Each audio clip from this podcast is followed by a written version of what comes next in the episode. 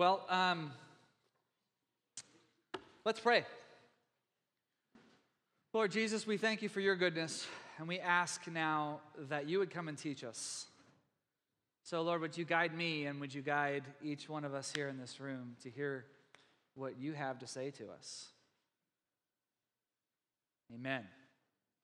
Um, we met as a pastoral staff and did some strategizing earlier this year, and one of the things that we really felt the Lord was emphasizing was to bring out some of the old treasures, to bring out uh, things that, that the church has been really good at throughout the ages, but maybe isn't so good at now. And uh, this is today's message is going to dovetail uh, quite a bit with uh, what we have done a little bit in this uh, uh, Kingdom Identity class on Wednesday nights, and also with what I've been doing with the college group on Saturday nights. So um, I don't apologize for those of you guys who are going to be reviewed because this is practice and that's part of the message. That's right, I'm looking at you guys. Um, so, uh, but we're going to talk about worshiping God. We're doing a series now on worship um, and worshiping with all of our minds.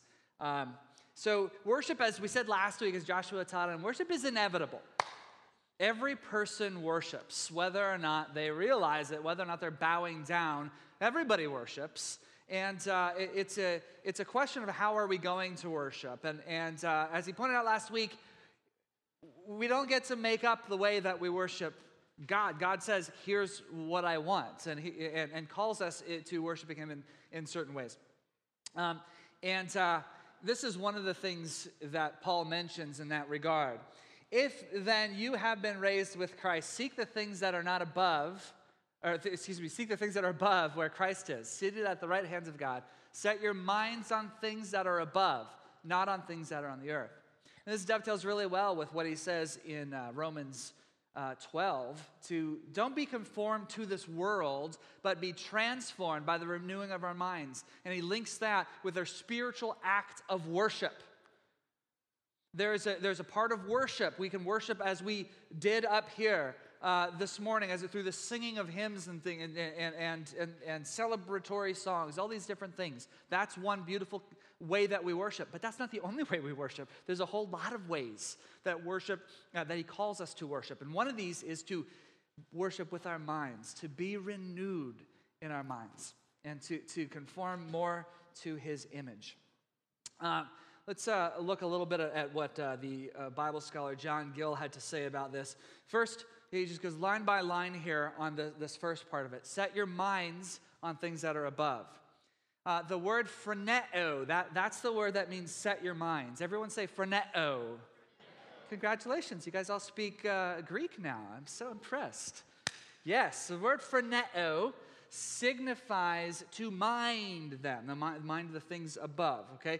Uh, uh, and think on them, to favor and approve them, to be affectionately desirous of them. He's bringing out these different shades of meaning of, of, of this word to be concerned for them. For where the treasure is, the heart should be. And as the saints' best things are above, their minds and affections should be above likewise.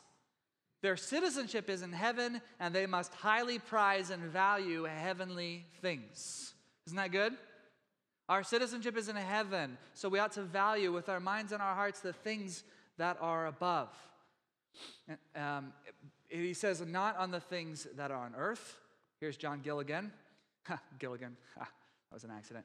Not mind, we should not mind earth and earthly things, uh, temporal enjoyments, riches and honors, and, uh, and through them, food and raiment and the necessaries of life are to be sought after and cared and provided for, yet not with anxiety and perplexity of mind, in an over uh, thoughtful and distressing manner. In other words, we all understand there are typical day to day cares in this life.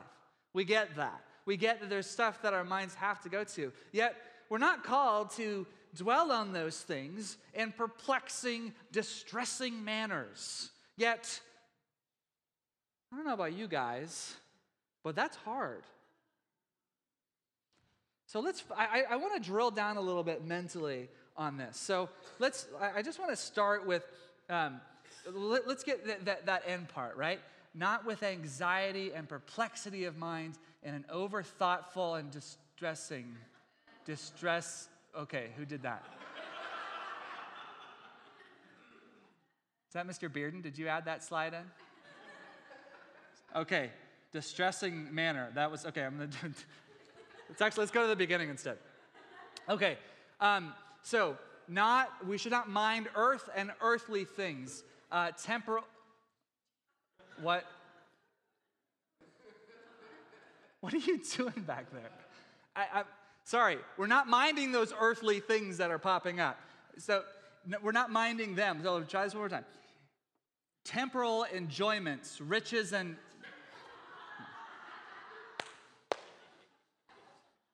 Watch immediately. Great.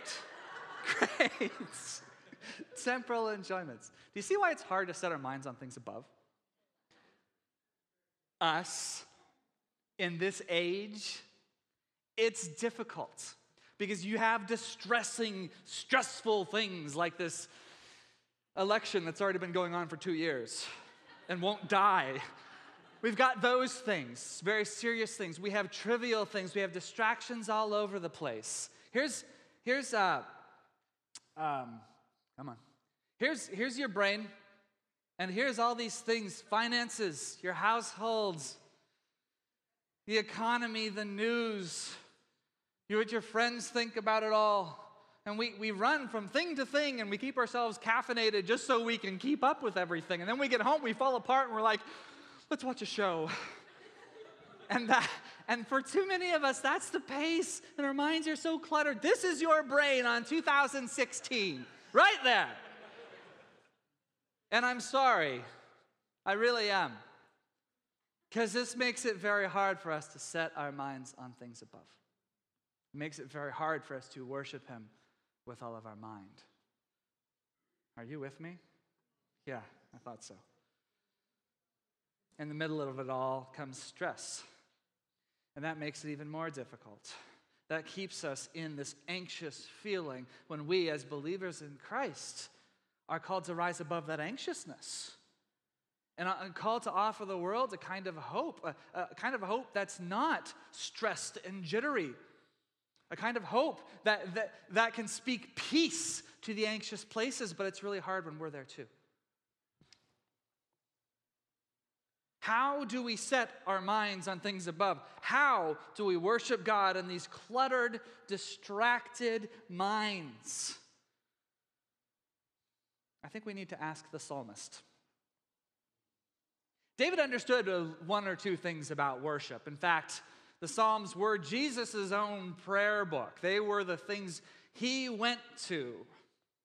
And the psalmist begins his entire book, uh, there's 150 Psalms, right? The book of Psalms begins with these words. Check this out. Blessed is the man who walks not in the counsel of the wicked, nor stands in the way of sinners, nor sits in the seat of scoffers. But his delight is in the law of the Lord, and on his law he meditates day and night. You see, he's got these things over here. He's got the counsel of the wicked, he's got the, the way of sinners, he's got the seats of scoffers, and they're all around him. But blessed is the man who doesn't dwell in any of those places. He doesn't, he doesn't immerse himself in any of those places. His law and his, his, his delight and his meditation is on something different. It, it, it's on the, the words of, of the Lord.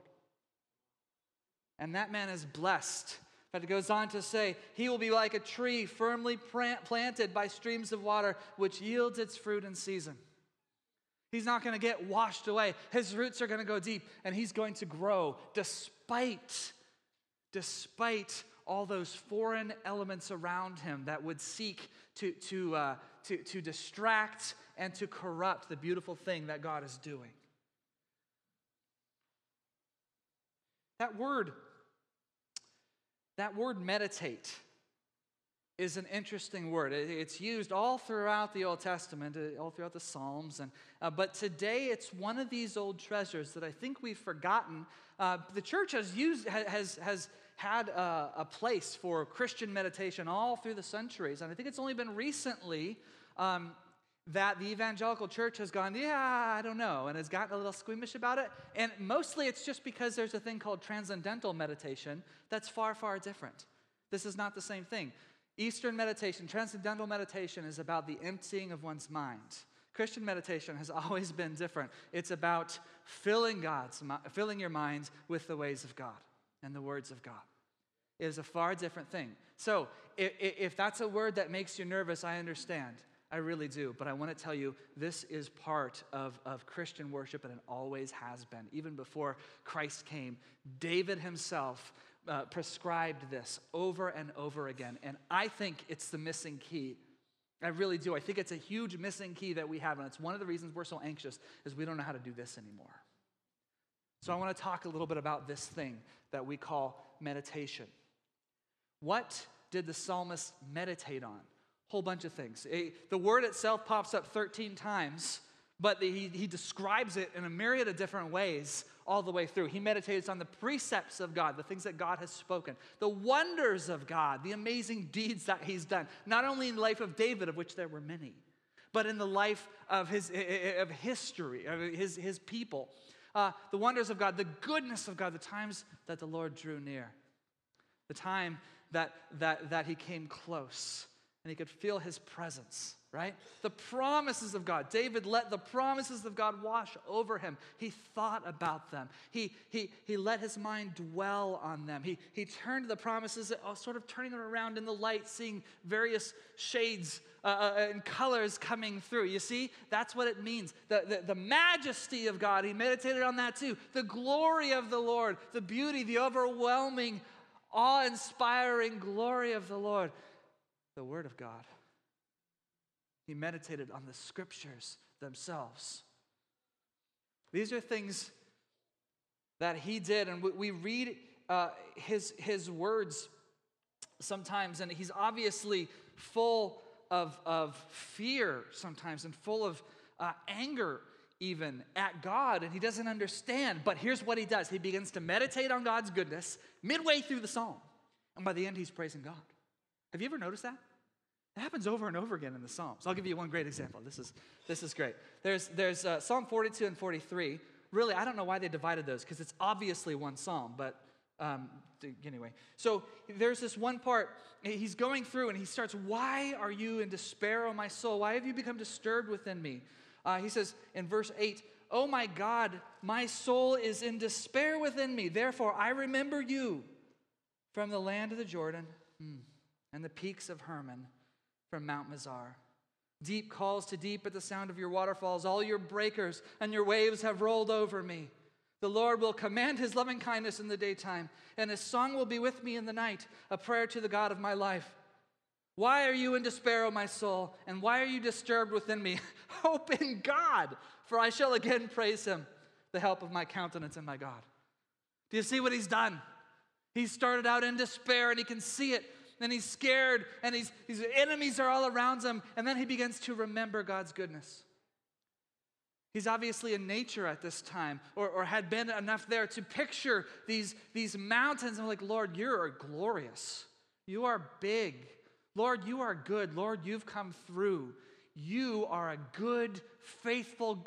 Why are you so downcast in my soul? Hope in God. Hope in that God. And he's turned it around to praise. That's good. That's, that's a ninja skill right there. And you know what? We can do it too. What it requires is that we quiet down all the anxieties and create a space where he actually can speak into those places, where he can speak into those anxieties. See, here's what's happening. I heard this comedian talking about this, and this is actually really, really poignant. He's talking about how, how sometimes we, these things, these little demonic devices that we all have, that, that we're walking around and you might start feeling anxiety or fear or regret or something, start feeling something that you don't like. And what do we do? We grab this thing. And then we start going, oh, I better scroll through the same news feed for hours on end. Why? I don't really know. Maybe it's because I'm trying not to feel all my feelings, as Joshua would say. And I wonder sometimes, what if, what if we just put that kind of stuff away and let ourselves feel all the anxieties and then ask Jesus to come to those places, speak to him the way David did. You guys, I think this is what we've got to do in this day and age. We've got to. So here we are. Meditation is a spiritual exercise in the same way that it, we have physical exercises. This is a spiritual exercise. It's something you have to make yourself do. You can't do it by accident, or else you'll begin to just meditate on all the things you've been watching or reading, or you know what I mean? How, like, because we do, we meditate during the day on all kinds of other things. So why is it so hard to meditate on Him? Well, it's because we've let our mind dwell on the insecurities of the things that are happening in the news or on what our friends thought about this thing, all these different things, or on the Netflix show we've been binging. So, we, this is a spiritual exercise. If we want our minds to begin to be able to go to those places and surrender them over, we actually have to practice it. It's not going to happen automatically. So, meditation is a way for us to practice telling our hearts and minds, shh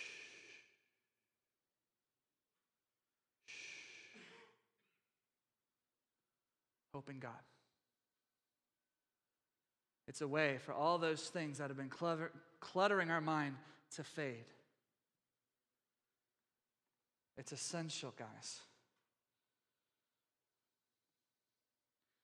Two ways that you can practice meditation, two ways to, to do this. One is just to meditate on the goodness of God and, and to be able to, to use meditation itself as, as, a, as prayer, basically. And I, I've been doing this quite often lately, actually, of just coming to the Lord and just sitting before Him and doing exactly what I just mentioned, letting myself feel all the anxieties that are there and then asking Him to take them. It's really something. If you can do that, here's what happens, you know? Lord, I'm really having a bad day right now with my son, and it's really kind of stressing me out. So, Lord, I just want to give him to you. He's your son first. I just want to give him to you, Lord. I want to, I want to give you the anxiety that I have towards him, and I want to release it to you. And Lord, I've got this sermon coming up that I don't know. I'm, yeah, I'm torn on in so many ways, and I'm stressed out about it. Lord, can I give that to you as well? And Lord, I had a fight with my wife. Can I give that to you? And then, Lord, what can you give me now? Can I have your peace instead of those things? Can I have your joy instead of those things? Lord, can I have the knowledge of Christ instead of those things? And you guys, He does it. We talk so much about giving things to God, but how rarely do we ever actually take time to do it? To go to those places. Sometimes I'll even do uh, uh, just something physical, like something physical of like, Lord, I just drop these things. I just drop these things. All these things, can I just drop them here?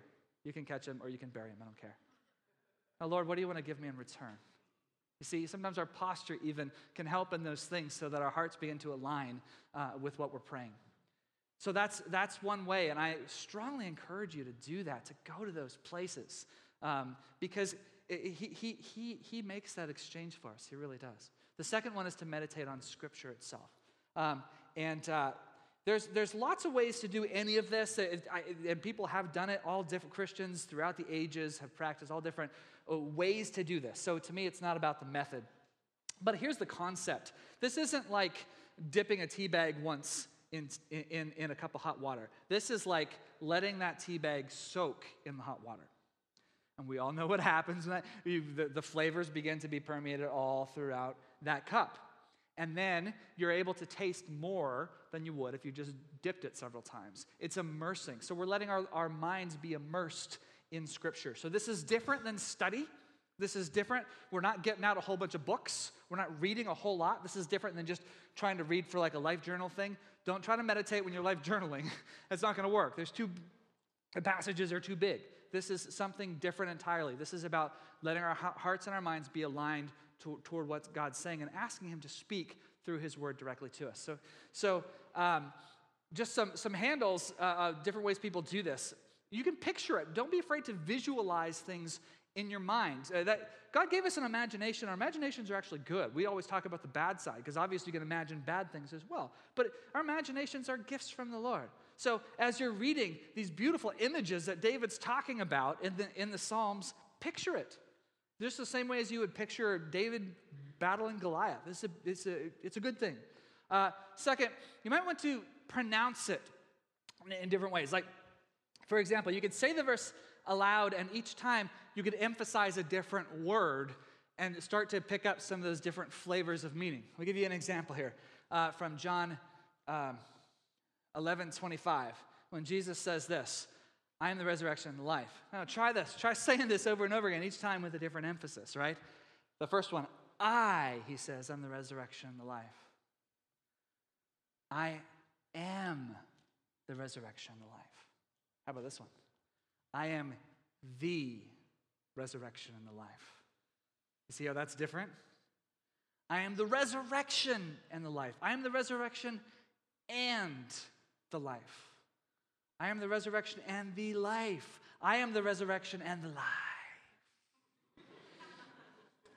See, each one of these can end up bringing out new things. Now, uh, we're not asking anybody to write new theologies on any of this. We're just trying to uh, we're trying to seep in more and more of the flavor of what uh, uh, is there, and asking the Holy Spirit to join us in that. Um, so that's one way. And finally, some people like to do this to paraphrase it, sort of to rewrite the verse in their own words. Now, don't worry, this isn't heresy. You're not trying to write a new Bible translation and say, this is the way it needs to be. So don't worry about that if that's a concern for you. You really, this is all allowed. You're a child of the king.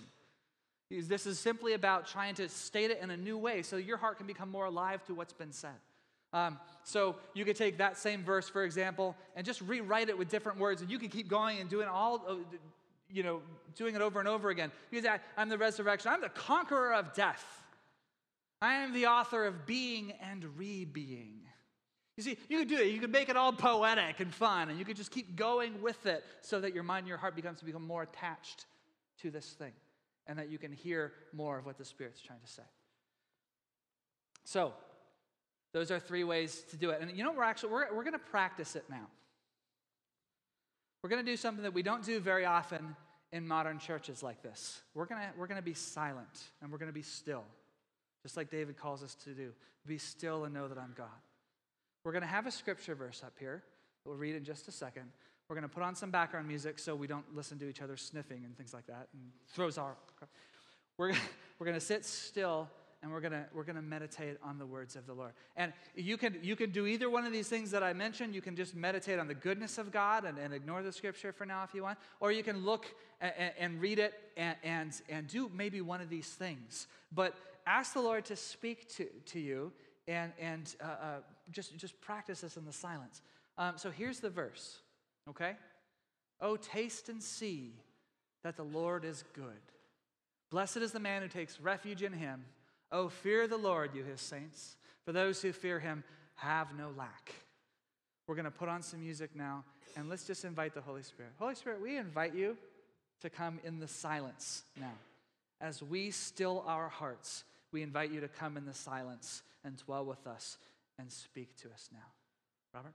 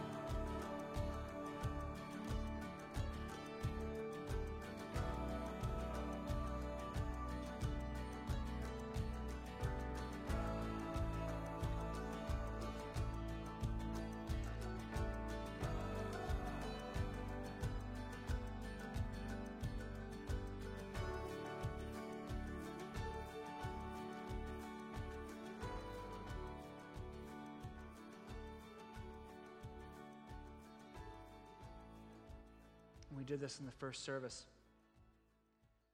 Uh, I saw something different than I saw this time. I don't know how you guys felt, but I, I was talking with Matthew Wicks afterward, and, and uh, he, he was telling me what he did. And he, was, he said he just closed his eyes and was picturing his first words taste and see.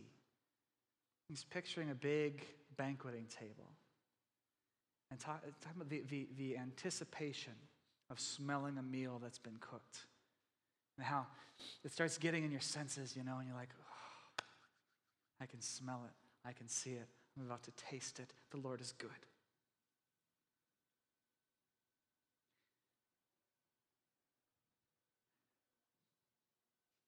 All we need to do, guys, is create quiet places.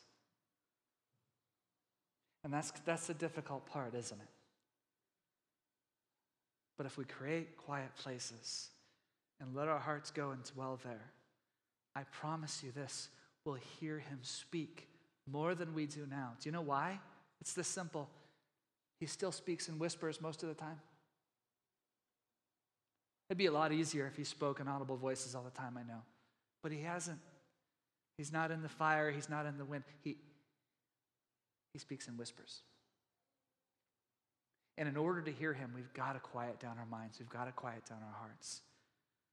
But this, this can become a part of our practice. This, this can become a part of who we are as followers of Jesus, that we don't get overwhelmed, that we don't get caught in these earthly battles, that we don't get so crushed by concerns, by news elements, by all these other things, because we have peace. Why do we have peace? Because we've quieted our hearts before Him and we've attuned our eyes on Him. In creating quiet places, that's harder for some of us than it is for others. If you have a bunch of kids like I do, that's not necessarily an easy thing. But it can be done. Here's how I do it I put on headphones. This is, you might laugh at this. I put on headphones and I listen to a thunderstorm. I downloaded a one hour thunderstorm on MP3. I did. Doesn't that sound like totally cheesy or new agey or something? It's not. I'm from Texas. I love thunderstorms. They have a calming effect on me. And the other thing is it makes so much white noise I can't hear anything. I can't hear Winnie the Pooh blasting from the other room. It's fantastic. And I can focus on him. I can focus on listening to him. The other, so, so that might be one solution for us. Another, I, I think this is important, is very practical. Don't try to use this, please.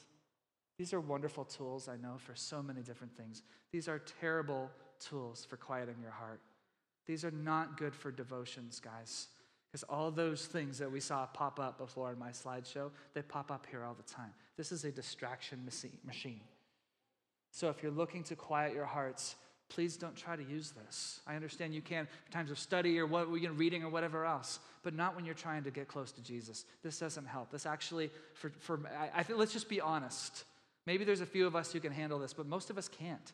This thing gets in the way of being with Jesus. And it's a sad thing because these and technology have become close to God's. And we got to be able to set those things aside. They're going to get in the way. Do, do this. Get one of these if you don't have one. Paper Bibles. They don't have notifications. It's great. You don't even have to turn them off. There's no Wi Fi. You can just sit and it's just the words, man. In fact, get a simple paper Bible too that doesn't have a bunch of numbers and footnotes all over the place and have all these study notes. Don't, don't, don't bother with it. Just get one that has the words, just the words. And sit and read the words. Okay? Let's, let's find these ways to quiet our hearts more. But I just believe so strongly, guys. This is why I've been emphasizing it so much in all these different groups, because I believe this is what the Lord's saying now. We are so distracted, there's so much noise around us Let's set our affections on Him. Let's set our ears on Him and allow Him to speak peace and allow Him to, to show Himself to us. Can we do that? Lord, I pray for the grace. I pray for the grace of your Holy Spirit to give us the ability to quiet our hearts before you. I pray that you would give us the wherewithal to see even the temptations of distraction and to say no to eschew those things, and then to fix our hearts on you. Help us to be still and know your God. Help us to worship you with our minds like you've called us to. Help us to remember the great things that you've done and to find rest in your character, in your goodness. And we ask these things in the mighty name of Jesus Christ. Amen. Amen. Our uh, prayer servant team is going to be up here on both sides. If you'd like prayer for anything, including anything we talked about today, uh, we invite you to come forward. Otherwise, we'll see some of you Wednesday and some of you next week.